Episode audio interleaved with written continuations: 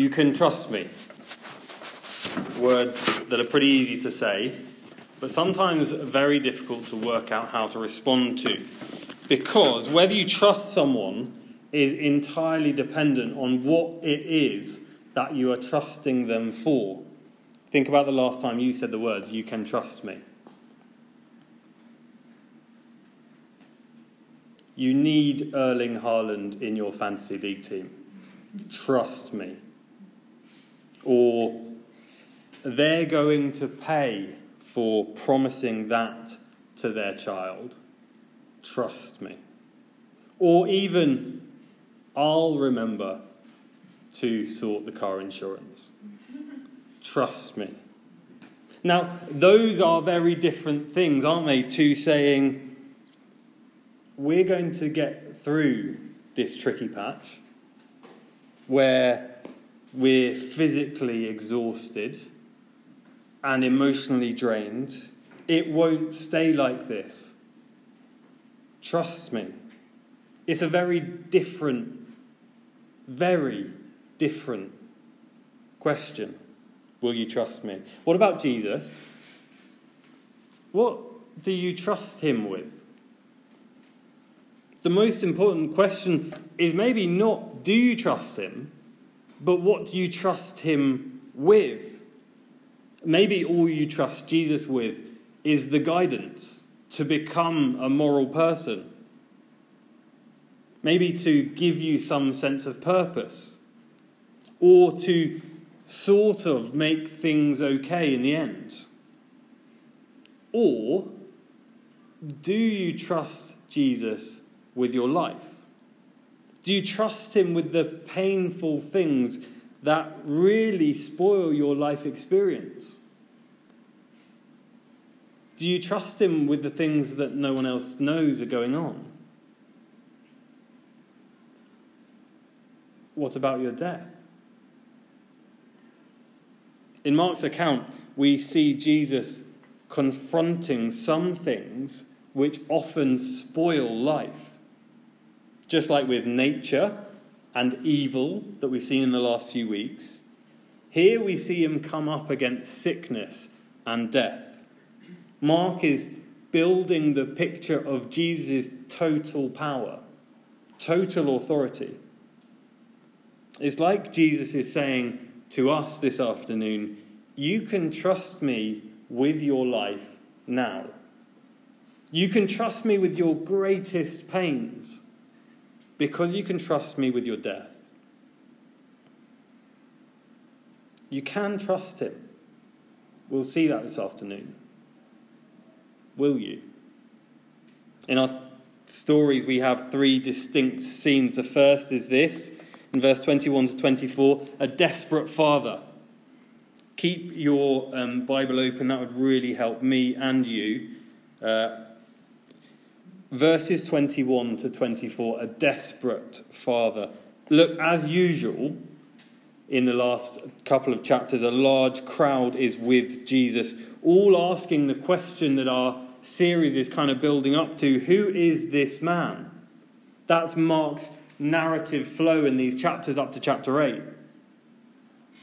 Put yourselves in the shoes of the people at that time. They've seen him do some amazing things already. Rumours will have been spreading, stories have been told. So, once again, Jesus has a crowd around him. It's here that we meet a man called Jairus.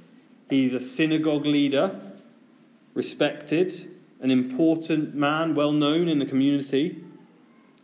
Already, Jesus has wound up some of his religious community. This man, this man's so desperate. He doesn't come to Jesus with that kind of religious pomp. There's no ceremony in what he does. Have a look down. No, no, that's a desperate and simple plea. As you'd imagine, my little daughter is dying. Please come and put your hands on her so that she could live. Jairus trusts that Jesus can heal his daughter. She's on death's door, he says. He's a parent in anguish. And he has some faith that Jesus can do something about it. His cry is the cry that we have at God so often. Can those that we love please not suffer and die? So look at Jesus, verse 24. He goes, he changes whatever plans that he had, and he goes with Jairus, this desperate father. But on their way to this urgent matter, Jesus gets interrupted by a woman. Just put yourselves in Jairus' shoes for a moment. If you have been in the position where someone you love dearly is in desperate, desperate need, you could just imagine. What? His daughter is on death's door, dying. And this woman has caused Jesus to stop. It's like an ambulance driver on the way to a serious motorway road traffic incident, stopping for a coffee. Why? Why does Jesus do this? Well, let's look at the woman in the second scene, verses 24 to 34, a woman's faith. Jesus is in this large crowd. If it was today, you'd imagine people would have had their phones out, streaming onto the internet what was going on. They're interested to see what's going on, what's going to happen as they follow Jesus. And then we see in verse 25 that there was a woman in the crowd who'd been subject to some sort of bleeding for 12 years. Look, Mark wants us to have a real close look at this woman. She couldn't be more different to Jairus. They're both in the same story, so there's an obvious comparison. Jairus was powerful, respected, Jairus was named. This woman she was a no one, an unnamed woman. She would have been unclean according to the Jewish law as she was suffering from bleeding. Anyone would have, who had touched her would have had to have gone through a process to be made clean again, having to go through the purification rites to be able to then go to the temple. And so she would have been an outcast. For 12 years, she was lonely. She was desperate. She suffered quietly, privately. No one would have quite understood what was going on be- behind closed doors for this woman. Maybe you can identify. But both are helpless. Notice what Mark says about the woman in verse 26. She had suffered a lot seen many doctors and nothing had got better. Her only hope, just like Jairus, was this man, Jesus. And she trusted that Jesus could heal her. So she touches Jesus and instantly is healed. And then we see Jesus ask this question. What the disciples thought was a ridiculous question. Who touched me? Jesus is in a large crowd pressing around him. Probably in the last five minutes, a thousand people could have touched his cloak. Verse 30 says, He noticed power had gone out of him. He realized that someone had touched him in faith and had been healed. And so he asked, Who's touched me? You can imagine the disciples almost laughing.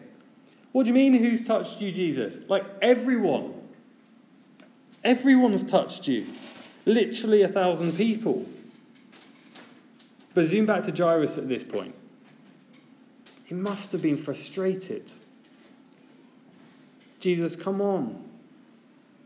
Come on, Jesus. You don't need to know who's touched you. My daughter is on death's door. Can you just imagine being Jairus there? Desperate really desperate, in touch with Jesus right there. And yet, what does Jesus do? Jesus' response in that situation is not what Jairus would have been immediately hoping for. Jesus' response in that moment clearly is not what Jairus would have been immediately hoping for. Can you trust Jesus at a time like this? When God's timing seems bizarre? When you're frustrated and things don't seem to be going your way? When you know He can step in, but He doesn't seem to be? Can you trust Him then?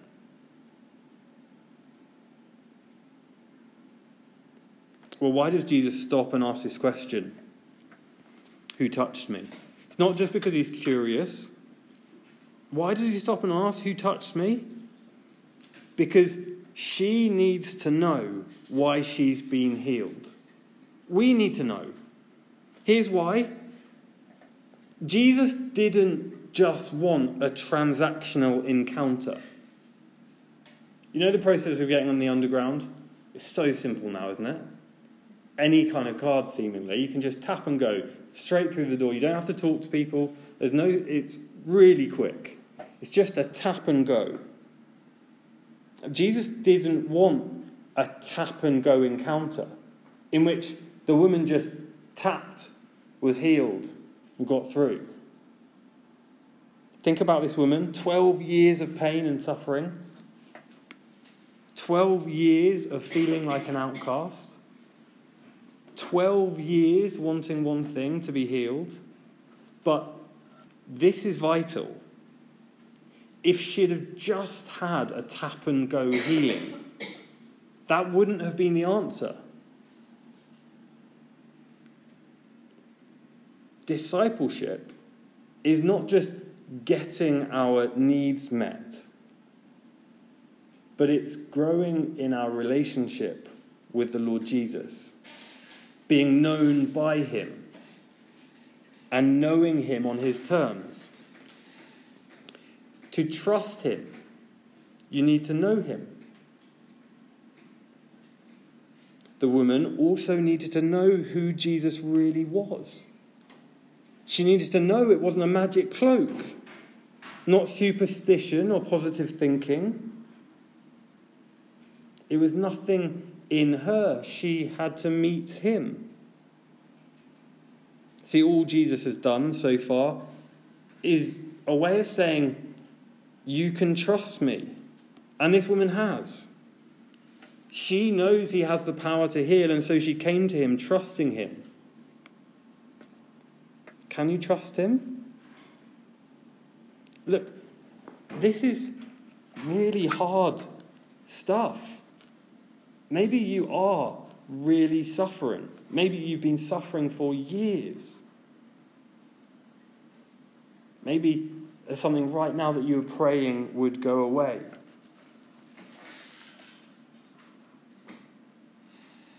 Will you invest in knowing Jesus? Will you trust Him in the face of real suffering? Because we see Jesus' character is full of compassion. He deeply cares for you. And that means that whether he deals with your current pain and suffering as you'd immediately imagined, like he does with the woman, or not how you'd immediately imagined, like Jairus, which whatever he does right now, we can be sure that he is completely trustworthy and a complete comfort to us.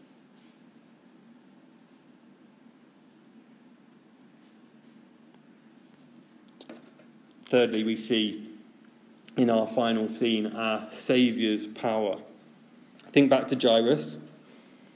Surely, this woman who had had this problem for 12 years. Surely she could have waited an extra half an hour. Surely. Surely she could have waited while you dealt with my daughter. Surely, Jesus. And then before he knows it, verse 35, have a look down. We hear his daughter is dead. Here's the harsh reality it's the unavoidable statistic. Our mortality rate is 100%. Death is close to us. We know it. It hurts. And Jairus has been co- confronted with it here. And Jesus says, verse 36 Jairus, don't be afraid. Just believe. Trust me. God's absolute control, Jesus' supremacy, doesn't always look exactly how we want. It doesn't look how we expect or imagine. He doesn't operate on our schedule. He's saying, Remember the storm?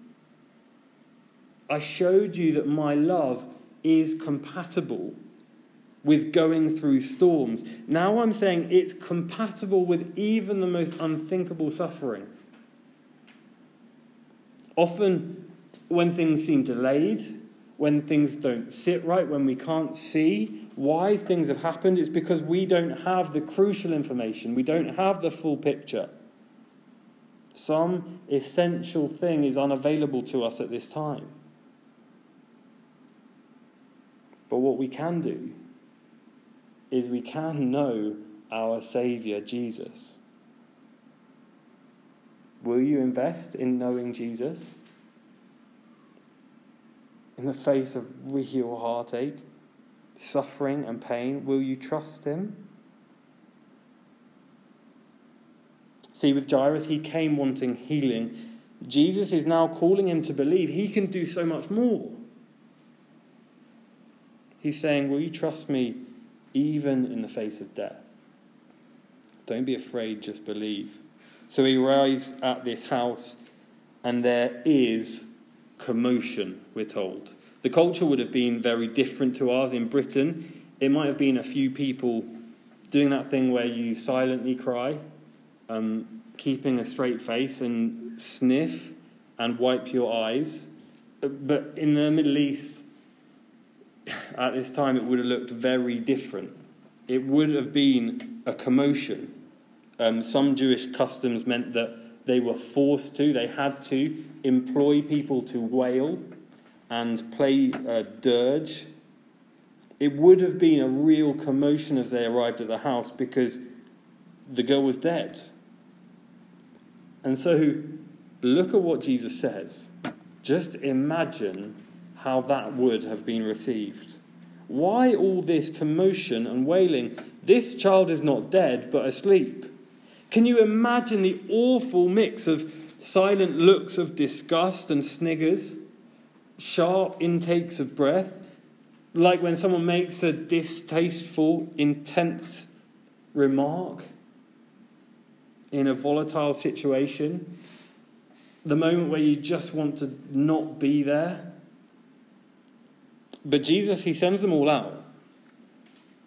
And if you were thinking, well, maybe she wasn't dead, we can be sure she was definitely dead because of the mourning and wailing. They'd have made absolute sure. The professionals would have checked that she was dead. They weren't stupid. They knew what a dead person looked like, acted like, felt like. Jesus actually uses the same word to describe Lazarus when he raises him from the dead. He'd been dead four days and been smelling. So he's not making a medical judgment as he talks about what's going on. This is Jesus' phrase, she's asleep. This is how Jesus views death. It's not final. This is how we can view death if we trust in Jesus. But look at the gentleness of Jesus here in verse 41. He took her by the hand and said to her, Talitha cum, which means, Little girl, I say to you, get up. See, Mark, Mark records the words in Aramaic literally as they'd have come out in Jesus' mouth. The rest of the gospel account is written in Greek, but here he wants to preserve the moment, exactly what Jesus did, how sensitive he was. Little girl, get up. See, for Jesus, death is no greater obstacle than a parent waking a child up from sleep. Little girl, get up. It was as easy for Jesus to wake her up as it was for us to wake someone up from a snooze. This is the power Jesus has. See, death might be the great enemy for the rest of us, it might be unavoidable for us, but not Jesus. He has supreme power over death. That's why he came. This is what Romans 5 said that we looked at a few weeks ago. Therefore, just as sin entered the world through one man, and death through sin, and in this way death came to all people because all sinned. Do you see? It's not what life is meant to be about death, it's an intruder. It doesn't sit right. Death is an intruder in our world that followed sin that we're all responsible for. Jesus is saying, like he did to the little girl, if I have you by the hand, death, it's nothing but sleep. Jesus is saying to us this afternoon, you can trust me with your life now. You can trust me with your greatest pains because you can trust me in the face of death. His healing of the sick woman is a picture of what Jesus achieves for us. At cost to himself, he offers life to those facing death. When he went to the cross, he faced the ultimate consequence of sin so that we could ultimately escape the consequence of sin. He went into the tomb so that we could be raised from it. You can trust me with your life now because you can trust me with your death. Mark deliberately puts these two stories together. There's a, there's a deliberate comparison between these two characters. They both had one thing in common they were both victims of desperate circumstances, and both had no hope but for Jesus. And Jesus allows these circumstances so that they would ultimately see that He is supreme over suffering and death. Look, if you're here this afternoon and you're here for the first time it's really good to have you. It's really heavy.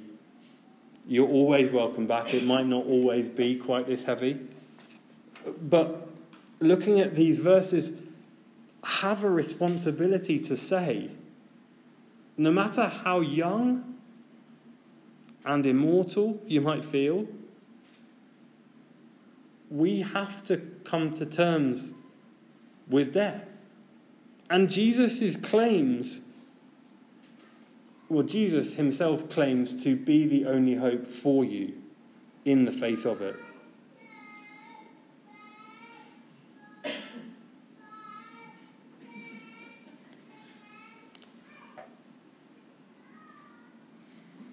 Are you at peace with the fact that you'll face death?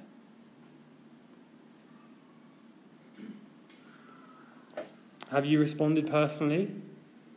to the person of Jesus. And look, if you do follow Jesus, will you continue to trust him in everything? The small things as well as the big things? The things that don't go our way when we want them to, when timing is all off, when it doesn't fit with our agenda?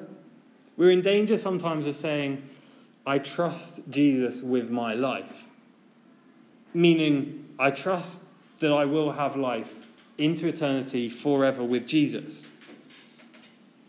And yet, sometimes the most difficult thing is to trust Him with our life now and what that looks like. Jesus wants us to trust Him with all our lives, all of the details, all of the brokenness, all of the suffering, all of the doubt. You can trust Jesus with your life because you can trust him with your death. So trust him. Because our death is just asleep if we trust in Jesus.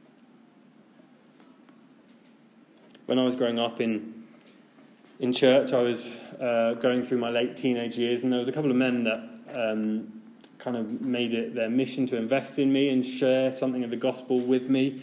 Um, and one of them was a, a, guy I really, really looked up to. He was um, a sporty guy, which helped me. He played anything and everything from football to skiing, running to cricket. I used to really appreciate him because he was excellent at pretty much every sport I ever played with him. And yet he was kind, really kind to me. So was always enjoyable. He was a head teacher of a local school. He was um, well respected. He was successful. He gained recognition through all sorts of awards. And yet, he wasn't big time. He genuinely cared about me. He went out of his way to ask me how I was. He um, out of nowhere, was diagnosed with motor neurone disease. And I watched this tall, athletic, energetic man that in every way I wanted to be like be reduced to a shell, slumped in a chair, unable to swallow, speaking just on a handheld device, typing away. I used to go around and visit where he was being cared for, and we'd play chess. It was pretty much all we could do. I had to move his pieces. And I vividly remember being sat opposite him across a tiny wooden table, him slumped down in a really bad way. And one thing never changed. He always smiled his obituary read that he had a zest for life that was never removed from him. I, I just won't forget the words that he typed into his machine one afternoon as I asked. I can smile because Jesus gives me hope in the face of death. I just never experienced a person who was so sure. It just made me think I want to live and I want to die like John. A few weeks later, John died, aged 48. John trusted Jesus with his life and his death. Look, in this story, we see Jesus says, You can trust me. Whatever painful circumstances you might face right now, real and hard, you can trust me because you can trust me even in the face of death. Will you? Will you trust Jesus? Will you have faith in the one who has power even in the face of death? Will you have a trust in him that transforms the way that you approach life and every suffering that you might face? Because he, he is our only hope in life and in death. I'm going to pray and we're going to have a minute before we sing.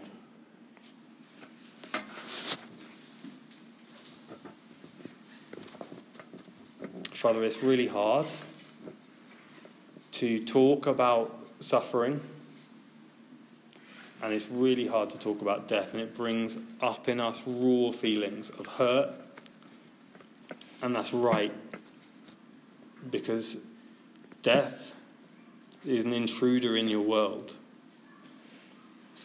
And so, Lord, we're so thankful that the Lord Jesus offers us real hope in the face of painful circumstances, in the face of death.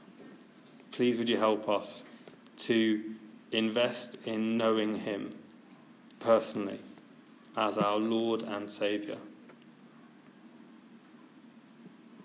Amen.